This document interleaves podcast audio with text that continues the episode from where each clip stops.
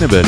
תמיר נווה ואורי גורן מנסים להסביר לכם ולנו מונחים ב machine learning ו-AI.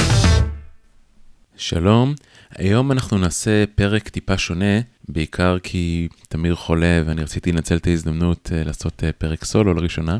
אה, אבל ברצינות, נדבר היום על נושא שהוא קצת קרוב לליבי, על העסקה של ג'וניורים ב data science. עכשיו, לדעתי האישית, אה, ג'וניורים זה משאב שהוא קצת מפחדים מלגעת בו החברות הגדולות, ולדעתי לא בצדק. ויצא לי להתנסות עם כל התהליך הזה לאחרונה ממקור ראשון, בעקבות משרה שפרסמתי. אז קודם כל, לפני שנצלול פרטים לגבי המשרה, שחלקכם אה, אולי נחשפתם אליה, אולי אה, הגשתם מועמדות, איך זה היה מהצד שלי לגבי כל התהליך מקצה לקצה. אז לפני שנדבר על המשרה עצמה, בוא נדבר שנייה עליי ועל ארגמקס. אה, אני פרילנסר יחסית הרבה שנים במקור מתחום ה-NLP, העיבוד שפה, ובערך סביב אה, סוף 2019, תחילת 2020, הקמתי את ארגמקס, שזו חברת ייעוץ שמתעסקת במערכות המלצה. עכשיו, למרות שאני איש NLP ועיבוד שפה, שמתי לב שאיך שאני רואה את זה, עיבוד שפה או עיבוד תמונה או אודיו או כל טכניקה אחרת זה כלי בארגז כלים, וברוב המקרים שוכרים אותי בשביל לפתור איזושהי בעיה. אמרו לי, היי, יש לי מערכת המלצה, אני צריך שתביא את הטראפיק הכי טוב, שאנשים יישארו הכי הרבה זמן, שיהיה להם הכי הרבה קליקים, קונברג'נים, הכי הרבה כסף, ותשתמש באיזה כלים שבא לך. נהדר שאתה איש NLP, אתה רוצה להשתמש בטכניקות של טקסט, מעולה. אתה רוצה להביא תמונות מעולה, לנו יש כתבה, יש בה גם וגם וגם, תעשה מה שצריך. ובאמת מהצורך הזה אני הקמתי את ארגמקס, חברה שמתמחה בבעיה הזו, ואנחנו מרימים את הכלי המתאים בהתאם ללקוח וה... והדאטה שלו. היה לנו את המזל, או ביש מזל, להקים את החברה ממש דקה לפני הקורונה, מה שהיה חוויה בפני עצמה. הייתה תוכנית לארגן כנס במרץ 2020 שמעולם לא קרה, ובעצם עם הקרמה הזו אנחנו התחלנו את ארגמקס. קצת לגבי האסטרטגיה של ארגמקס. ארגמקס היא חברת ייעוץ קטנה שמתמחה בתחום די צר, והאסטרטגיה שלנו היא לא יכולה להיות אסטרטגיית hiring של חברה כמו מייקרוסופט או אינטל, כן, אנחנו קודם כל מאוד מאוד קטנים, אז כל היירינג uh, הוא מאוד מאוד קריטי. זאת אומרת, כל עובד שהוא טוב יכול להרים את החברה או להרוס את החברה. ומהצד השני, אנחנו גם לא מתחרים על אותו כוח אדם. כן, זה לא, מעטים העובדים שהתלבטו אם לעבוד ב-Argmax או לעבוד במייקרוסופט, כן. בדרך כלל אנחנו מכוונים לעובדים ג'וניורים, מתוך הבנה שדווקא אני מאמין שג'וניורים, מעבר לזה שהם העתיד, אני חושב שהרבה חברות אה, פוחדות לגעת בהם, ואני חושב שזה יתרון תחרותי של ארגמקס. אני באופן אישי גם נהנה ללמד וגם נהנה להכשיר, וגם אני חושב שזה קרמה טובה אה, להכניס אנשים אה, שאחרת לא היו נכנסים לתחום, ואני שמח להיות חלק מהתהליך. איך נראה בעצם פרויקט טיפוסי בארגמקס? בדרך כלל כל עובד הוא עובד על פרויקט אחד, ממש מול לקוח עם כל האינטראקציה הנדרשת, ואני, או עובד נוסף בכיר, עובדים איתו על הפרויקט ועושים לו mentorship כדי שיהיה לו מקור לשאלות ויוכל ללמוד מהניסיון שלנו. אני יכול להגיד לכם שזה אתגר מאוד מאוד גדול להיות רוחבי כזה להרבה מאוד פרויקטים ואני מקווה שאני באמת מצליח לעשות את זה טוב, אבל כן, זה משהו שלקח לי הרבה מאוד זמן אה, ללמוד איך לנהל את הזמן שלי בהתאם. ארגמקס היא חברה קטנה ולכל עובד יש אה, השפעה תהומית בעצם על החברה, ובצער רב הודיע לי אחד העובדים שאיתי שנתיים שהוא עוזב. אז מעבר לבאסה, זה גם השאיר אה, הרבה מאוד פרויקטים פתוחים, בלי בעצם מישהו שיכול לעשות אותם ומישהו שמספיק בכיר שיכול לעשות את המנטורשיפ שם, ונכנסתי בעצם אה, לבעיה. קודם כל, צריך למצוא עובד מתאים, איך אני מוצא עובד כזה, מה עושים, וכדי להוסיף חטא על פשע, גם הכל צריך להיות יחסית מהר, כי יש פרויקטים שהם רק בהתהוות, ובסופו של דבר יש מחויבות ללקוחות. אז באמת אני חושב שאת רוב ה-notice period של ה-30 יום, אני הקדשתי בללמוד את הנושא של היירינג ולעשות את המקסימום שאני יכול עם הכישורים שלי כדי לראיין מישהו שיכול להיות מתאים. ואני חושב שאחד הספרים שהכי עזר לי היה ספר שנקרא הוא על ידי ג'ף סמארט ורנדי סטריט, שדיבר בעצם על איך לבנות תהליך של גיוס על ידי קונספט שנקרא scorecard. אני באופן אישי, בתור מישהו שחובב מספרים ודאטה, היה לי מאוד מאוד חשוב שגם התהליך הזה יהיה אובייקטיבי ככל האפשר, ויהיה כמה שיותר מתמטי ומדיד, ופחות לפי תחושות בטן. ולכן באמת מאוד התחברתי לרעיון ה scorecard, והוא מתנהל ככה, צריך להגדיר סט של 2-3 תכונות שאותו עובד צריך לקיים בעבודה היומיומית שלו. ב Argmax זה יחסית פשוט. קודם כל צריך מישהו שמכיר טיפה data science, כן, כדי שידע את ה basic. ואני חושב שהדברים הכי חשובים זה קודם כל יכולת למידה של דברים חדשים. כי בתחום שלנו באמת אה, כל חודש, חודשיים, יוצא איזה מודל חדש שהופך הכל, והיכולת לבוא, להוריד את הקוד, להבין מה קורה שם, ולהשמיש את אותו מאמר או ספרייה שזה עתה יצאה לשימוש אצל לקוח, זה היכולת המרכזית בעבודה אצלנו.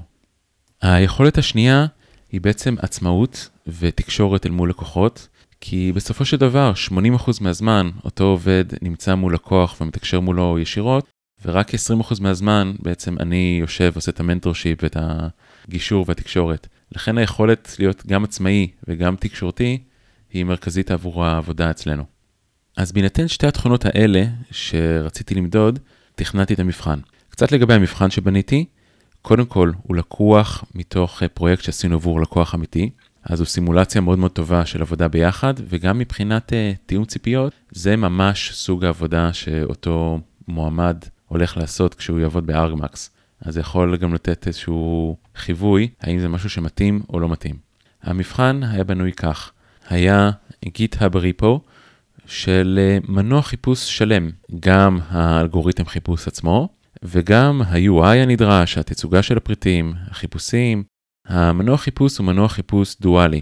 אפשר לחפש פריטים או לפי תמונה, או לפי טקסט, שילטת חיפוש. ומה שאותם מועמדים היו צריכים לעשות, זה להשתמש במודל בשם קליפ של OpenAI, שזה אגב מודל אה, מגניב אה, בלי קשר למבחן עצמו, ובעזרת המודל הזה, להשלים את החלקים החסרים, כך שהמנוע חיפוש הזה יעבוד. שתי מילים על CLIP, CLIP זה מודל מגניב שיודע למפה תמונה ואת התיאור הטקסטואלי שלה לאותו מרחב embedding. זאת אומרת שאם יש לנו את המודל הקסום הזה, כל מה שנשאר לעשות זה רק להפעיל אותו, ואז להשתמש באיזשהו אלגוריתם של Similarity Search, שמחזיר לנו K-Nearest Neighbors מהר, ולהנגיש את זה למשתמש. היה לי מאוד מאוד חשוב במבחן כזה, שיהיה קריטריונים ברורים להצלחה. זאת אומרת שאני אוכל מיד להוריד את הפרויקט שעשה כל מועמד, לעשות גיט קלון, להריץ, ולראות אם אה, זה עובד או לא עובד. הדבר השני זה היה כבר לבדוק איך, איך מומש הפתרון עצמו, מבין הדברים שבדקתי בקוד עצמו, זה הדברים הבאים. הפריטים שהומלצו, הם היו מוצרים מאמזון. אז לכל מוצר יש את התמונה שלו, ויש את התיאור. ברוב המקרים, התיאורים של פריטים באמזון הם זבל מוחלט. זה דברים שהם הופטמו לטובת SEO, אבל הם לא באמת אומרים מה, מה קורה במוצר עצמו. אז בדקתי איזה מהמועמדים השתמשו בטקסט ואיזה לא, איזה תוכלו לנקות אותו, והציפייה שלי זה שרוב המועמדים יבינו שצריך להתעלם מהטקסט ולעשות embedding בעצם רק לתמונה עצמה. הקריטריון השני שבדקתי במבחן זה כל ה preprocessing הנדרש. למשל, זה שיש תמונות למוצרים זה נהדר, אבל צריך להוריד אותם, צריך להפעיל את המודל, צריך לשמור את זה איפשהו בצד, מראש, לפני שהשרת עולה, וכל התהליכים האלה לוקחים זמן. ב dataset שנתתי היו 100 אלף פריטים, ובפועל, מבחינת הזיכרון של מה שנכנס למכונה סבירה, זה לא יותר מ-2,000. אז ראיתי איזה מועמדים התמודדו עם הבעיה הזו והשתמשו בכל מיני similarity searches שמתאימים להחזיק את כל המאה אלף בזיכרון, ואיזה לקחו בעצם סמפל של 2,000 דוגמאות. אני יכול להגיד שאחד המועמדים שמאוד הרשים אותי, זה מועמד שלא רק שהוא לקח את כל המאה אלף פריטים, אלא הוא השתמש סרצ' ואפילו תיקן לנו באג בספרייה שלנו, שלא ידעה לעבוד טוב עם סרצ', אז זאת אומרת אפילו כבר בתהליך הראיון הוא כבר הצליח להוכיח שהוא יודע לתת ערך. וקריטריון שלישי שבדקתי זה מקבול. כי להוריד עכשיו 2,000 תמונות או 100,000 תמונות זה משהו שלוקח זמן, ורציתי לראות איזה מועמדים מקבלו את התהליך הזה של ההורדה וה embedding כדי שירוץ לזמן סביר. גם מי שלא מקבל, שווה לציין, עדיין זה לוקח משהו כמו לילה. מי שמקבל הצליח להוריד את כל התמונות ולעשות embedding במשהו כמו שעה, שעתיים. כן, אז זה לא שזה אי אפשר היה להמשיך בלי למקבל, אבל זה כן משהו שהסתכלתי עליו. דיברנו די הרבה על מה הופיע במבחן, עכשיו נדבר על מה לא הופיע. מה שלא הופיע זה קורות חיים, שנות ניסיון, תעסוקה קודמת, וזה בעצם אחד הדברים שלדעתי נראים פחות חשובים, אבל מה שלא צפיתי זה את הרעש התקשורתי והדיון שזה הולך אה, לעורר. אני שלחתי את מבחן הבית הזה בשלל קבוצות, וגם אנשים שפנו אליי בפרטי ואמרו לי, היי, הנה קורות החיים שלי, האם אני מתאים? אני עניתי להם די בהודעה אוטומטית של uh, תודה על קורות החיים, אני לא אפתח אותם, זה לא אישי, אני פשוט uh, מעדיף שתעשי מבחן הבית קודם. הסיבה היא כפולה, קודם כל, תיאום ציפיות. מבחן הבית בעצם עושה סימולציה למועמד, איך נראה פרויקט טיפוסי שהוא הולך לעבוד איתו, ואני יודע שלא כולם שמחים להתעסק בדברים שהם אה, מסביב לדאטה סייאנס, כמו Docker ים, front-end וכדומה, שזה חלק מעבודה יומיומית אצלנו. ושנית, והרבה יותר עיקרי, אני חושב שמבחן הבית והאנונימיות שקורית סביבו, מאפשרת לי לראיין אנשים שאולי חברות אחרות לא היו מסתכלות עליהם. כן? זאת אומרת, אנשים אה, בלי תואר או עם תואר לא רלוונטי, יכולים להיות אנשים מדהימים. ואפילו יותר מזה, האנשים הבכירים ביותר שאנחנו רואים בתעשייה, למשל ה-CTO של Hugging Face וגם ב DeepMind, באים עם רקעים אה, לא קשורים, חלקם רואי חשבון, מהנדסי בניין, זאת אומרת, באמת אני חושב שבתחום שלנו זה לא כזה משנה מאיפה באת, יותר משנה, כמו שאומרים, לאן אתה הולך. מה שלא ציפיתי בכל המשרה הזו, זה הסיקור התקשורתי וכל המחלוקת שצצה סביב האם זה לגיטימי או לא לגיטימי לבקש מועמדים מבחן בית. קיבלתי תגובות אישיות כמו מצד אחד, מה זה החוצפה הזו? מצד שני, תודה על ההזדמנות, אני שמח סוף סוף שאני יכול להוכיח את היכולות שלי, מה שאחרים לא נתנו לי צ'אנס. זאת אומרת, זה עורר הרבה מאוד דיון והרבה מאוד uh, מחלוקות וזכה להמון המון חשיפה בגלל השיטה הזו, שאני חייב להגיד שלדעתי היא לא כזו שנויה במחלוקת, כן? כל החברות שאני מכיר שולחות מבחן בית באיזשהו שלב. ההבדל פה זה שאני שלחתי את מבחן הבית לפני קורות החיים ולא אחרי. אז קצת לגבי החשיפה. אני פרסמתי פוסט בלינקדאין שאנחנו מעסיקים אה, ג'וניורים. לפי לינקדאין הוא נחשף ל-40 אלף איש, שזה מטורף בעיניי. ההערכות זה שיש בערך כ-400 אלף עובדי הייטק, אז אם אה, לינקדאין לא מטעה אותי, אז הפוסט הזה נחשף ל-10% מתעשיית ההייטק, שזה המון. בהמשך ראיתי שהוא גם מופץ בכל מיני קבוצות וואטסאפ, אפילו גם הייתה כתבה קטנה בגיק טיים שהעלתה עוד את החשיפה. ובסופו של כל התהליך הזה, כשהגיע הדדליין של הגשת המטלה, היו 43 מועמדים שפתרו את מבחן הבית. שזה בערך פי 10 ממה שציפיתי ש... שיהיו, ואז נקלעתי לבעיה, במרכאות כפולות, שלא ציפיתי לה. הצפי שלי היה שיגישו 4-5 מועמדים את המבחן, נזמין אחד-אחד למשרד, נשתה ביחד כוס קפה או ארוחת צהריים, ואוכל לראיין אותם באופן אישי לעומק. עם 43 מועמדים, זה פשוט אה, לא אפשרי. אז הייתי צריך באופן יחסית זריז לחשוב על אה, סינון נוסף. והיה לי מאוד חשוב שאותו סינון נוסף עדיין יפטם את אותם שתי מטריקות שאני מחפש. שאני מזכיר, עצמאות ויכולת תקשורת, והמטריקה השנייה זה בעצם למידה מהירה של מודלים חדשים. תהליך ראיון ההמשך היה כזה, קודם כל קבענו עם מועמדים מועד, וזה היה די uh, פיפו, כן, לפי הסדר שהם הגישו והזמינות. בסופו של דבר הצלחנו לקבוע 23 ראיונות מתוך 43 המועמדים שהגישו את המבחן בית. זאת אומרת, רוב הסיכויים שאם מישהו הגיש את מבחן הבית, אכן הוא עבר איתי ראיון באחד על אחד, וזו אולי זו הזדמנות מעולה להתנצל בפני כל אלה שמזלם לא שפר עליהם, או יצא שהם היו בין ה-20 הנותרים. וראיון ההמשך נקבע כך, כשעה עד שעתיים לפני מועד ראיון ההמשך, אני נכנסתי להגיד הבריפו של אותו מועמד, והכנסתי לשם שני שינויים. המטרה של השינויים זה להפוך את אותו מנוע חיפוש דואלי, שהם עשו במטלת הבית, למערכת המלצה. בשביל לעשות את זה, צריך איזשהו קונספט של uh, היסטוריה של רכישות. אז עשיתי שינוי קודם כל ויזואלי, שתהיה עגלת קניות, מבין המוצרים האלה של uh, אמזון שהיו במנוע חיפוש, והעדכון השני זה שהיה צריך איכשהו להתחשב בהיסטוריות רכישות, כדי שהחיפוש יהיה חיפוש מותאם אישית, ולא סתם חיפוש על פי קליפ. השתמשתי בספרייה מאוד לא סטנדרטית ב front-end, שנקראת uh, HTMX. אני יכול להגיד שהיא ספרייה מגניבה, אבל היא די איזוטרית.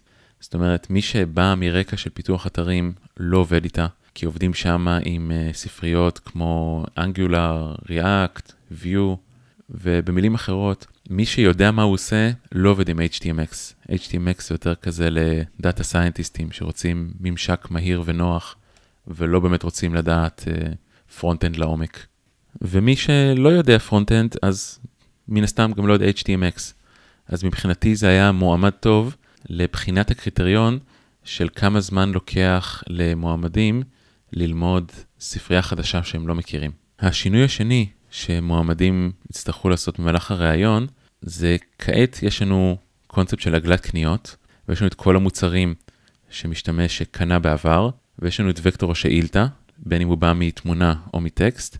המועמדים יצטרכו לשקלל אותו ביחד לשאילתה חדשה, משופצרת, שאותה הם יחפשו ב similarity search. אז בדקתי בעצם שאכן המועמדים יודעים לעשות את השקלול הזה ולממש אותו בזמן שהוקצה, והזמן שהוקצה הוא לא הרבה, זה הסדר גודל של שעתיים, כדי לעשות את שני השינויים, גם איזשהו תיקון של ה front-end עם HTMX, וגם השינוי של שיטת החיפוש. כדי להתמודד עם הסקייל של המועמדים, היו 23 מועמדים שראיינתי במשהו כמו 4 ימים, ולאפשר uh, זמן ראוי וסביר לעשות המבחן, המבחן נבנה כך. למבחן הוקצו שעתיים, כאשר בתחילת המבחן הייתה פגישה של כ-10 דקות רבע שעה איתי, למשל ב-10 בבוקר עד 10 ורבע, שם הצגתי את הבעיות ואת ה-code base ואת השינויים שדחפתי להגיד את הבריפו של אותו מועמד. לאחר מכן נקבעה פגישה שעתיים אחרי, למשל ב-12 ורבע, כדי להציג את הפתרון, ומיותר לציין שאני בין לבין ראיינתי ככה מספר מועמדים במקביל.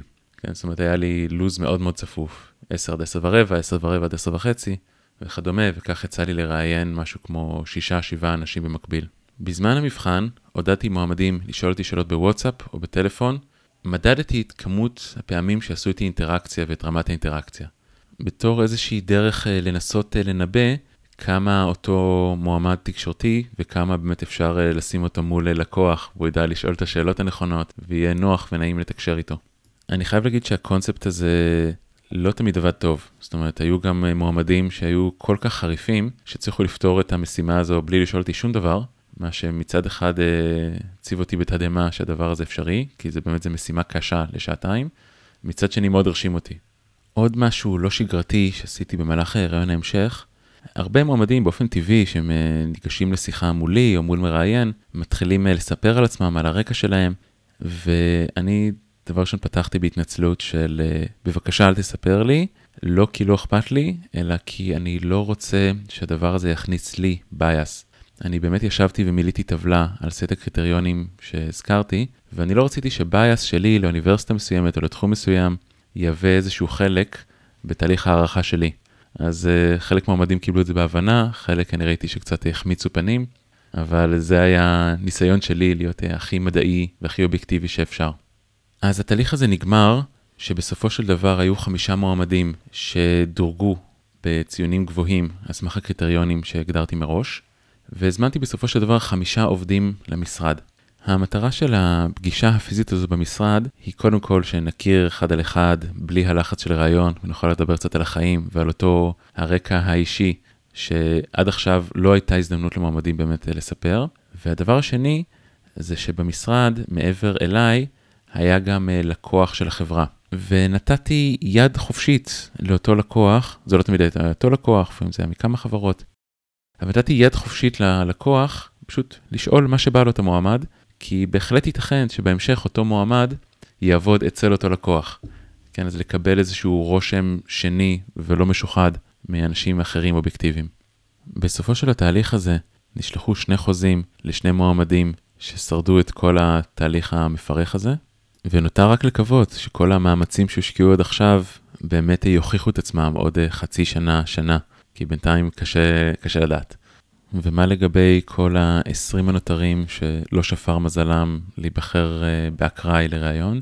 אז uh, ביקשתי מהמזכירה שלנו לפנות אחד-אחד לכל המועמדים ולשאול אותו אם הוא יהיה מעוניין בשיחה אישית על הקריירה, על החיים או על המבחן בית שהוא הגיש. סתם, איך אני יכול לעזור בכל צורה, כי באמת uh, אותו מועמד לא אשם שהוא לא הגיע להתראיין, זה נטו עניין של מזל. וכן חשוב לי לנסות uh, לתת חזרה לאותו מועמד שהקדיש מזמנו. אני כן יכול להגיד שהוקדשה הרבה מאוד מחשבה בתהליך הזה, גם לעשות סימולציה של איך זה יהיה לעבוד בארגמקס, וגם בעיקר לעשות תיאום ציפיות ולכוון את המבחן הזה ואת כל התהליך לכיוון של ווין ווין, שגם יהיה ווין לי בתור uh, מעסיק שעובד יהיה פרודקטיבי ולקוחות יהיו מרוצים וכדומה, וגם יהיה ווין לעובד שייכנס לתחום, ילמד דברים חדשים ויתנסה. ואני יכול להגיד שגם היו מועמדים מאוד מאוד מוכשרים, בין 43 המועמדים שהגישו, היו כמה כאלה עם 5 שנים ניסיון, 6 שנים ניסיון, שאני פשוט הרמתי להם טלפון ואמרתי להם, תשמעו, עברתם. מבחינתי אין פה ספק שאתם uh, qualified למשרה. אני פשוט חושב שההעסקה שלכם תהיה uh, לא ווין ווין, אלא ווין דונט קר. והמטרה שלי זה שגם לכם יהיה פה איזשהו ערך, ושזה לא רק יהיה חד צדדי. מה שמביא אותי לנושא של הפרק, הפרק הזה נקרא איך לא להעסיק ג'וניור, וזה בעיקר כי אני לא יודע. עשיתי את המיטב מתוך המחקר שוק שלי והניסיונות להבין איך עושים תהליך היירינג. יחד עם זאת, Argmax היא לא גוגל, אין לנו מחלקה בשם People Analytics שעושה אנליזה לאורך שנים, מה גורם לעובדים להיות מרוצים ופרודקטיביים ומה התהליך האידיאלי, ואני מאוד מקווה שזה היה התהליך הנכון. אני חושב שזה הזמן לקרוא בעצם גם למנהלים אחרים, כאלה שיותר מנוסים ב hiring ממני, לשמוע על התרשמות שלכם מ hiring של junior data scientist, ואם אתם מועמדים, שיצא לכם בצד השני להשתתף בהרבה מאוד תהליכים של חברות אחרות, גם אשמח לשמוע מה לדעתכם תהליך, תהליך הוגן, תהליך שעובד, תהליך מכבד, מהניסיון שלכם עם הרבה מעסיקים. הפרק הזה הוא ללא ספק פרק מאוד שונה ל-explainable, ואני אשמח לשמוע פידבקים, ובנימה אופטימית זו, נתראה בפרק הבא.